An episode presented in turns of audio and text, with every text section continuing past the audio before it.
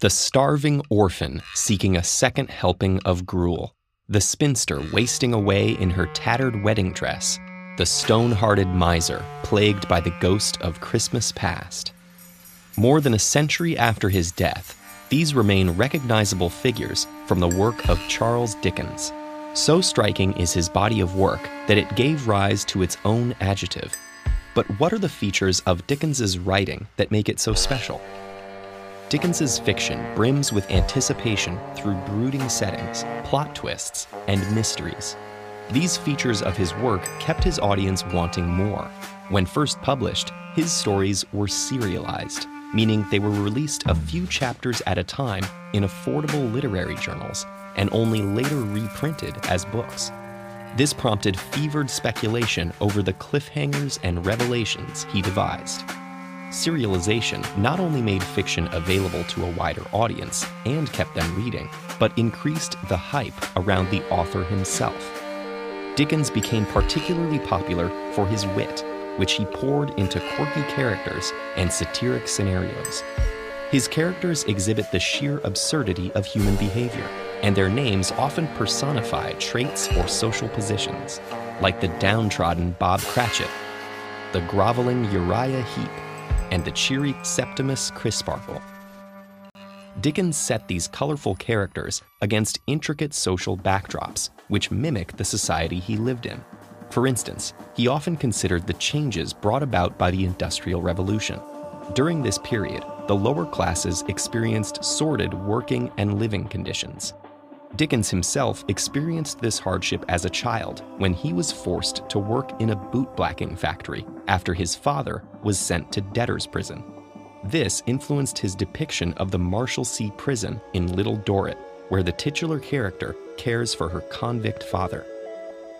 Prisons, orphanages, or slums may seem grim settings for a story, but they allowed Dickens to shed light on how his society's most invisible people lived. In Nicholas Nickleby, Nicholas takes a job with the schoolmaster, Wackford Squeers. He soon realizes that Squeers is running a scam where he takes unwanted children from their parents for a fee and subjects them to violence and deprivation. Oliver Twist also deals with the plight of children in the care of the state, illustrating the brutal conditions of the workhouse in which Oliver pleads with Mr. Bumble for food. When he flees to London, he becomes ensnared in a criminal underworld. These stories frequently portray Victorian life as grimy, corrupt, and cruel. But Dickens also saw his time as one in which old traditions were fading away. London was becoming the incubator of the modern world through new patterns in industry, trade, and social mobility. Dickens's London is therefore a dualistic space, a harsh world that is simultaneously filled with wonder and possibility. For instance, the enigma of Great Expectations centers around the potential of Pip, an orphan plucked from obscurity by an anonymous benefactor and propelled into high society. In his search for purpose, Pip becomes the victim of other people's ambitions for him and must negotiate with a shadowy cast of characters. Like many of Dickens's protagonists, poor Pip's position is constantly destabilized. Just one of the reasons why reading Dickens is the best of times for the reader, while being the worst of times for his characters.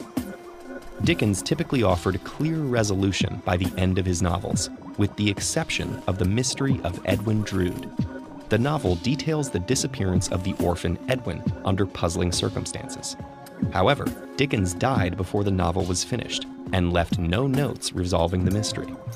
Readers continue to passionately debate over who Dickens intended as the murderer and whether Edwin Drood was even murdered in the first place.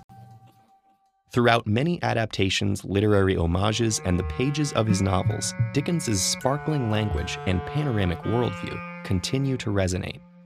Today, the adjective Dickensian often implies squalid working or living conditions, but to describe a novel as Dickensian is typically high praise, as it suggests a story in which true adventure and discovery occur in the most unexpected places. Although he often explored bleak material, Dickens's piercing wit never failed to find light in the darkest corners.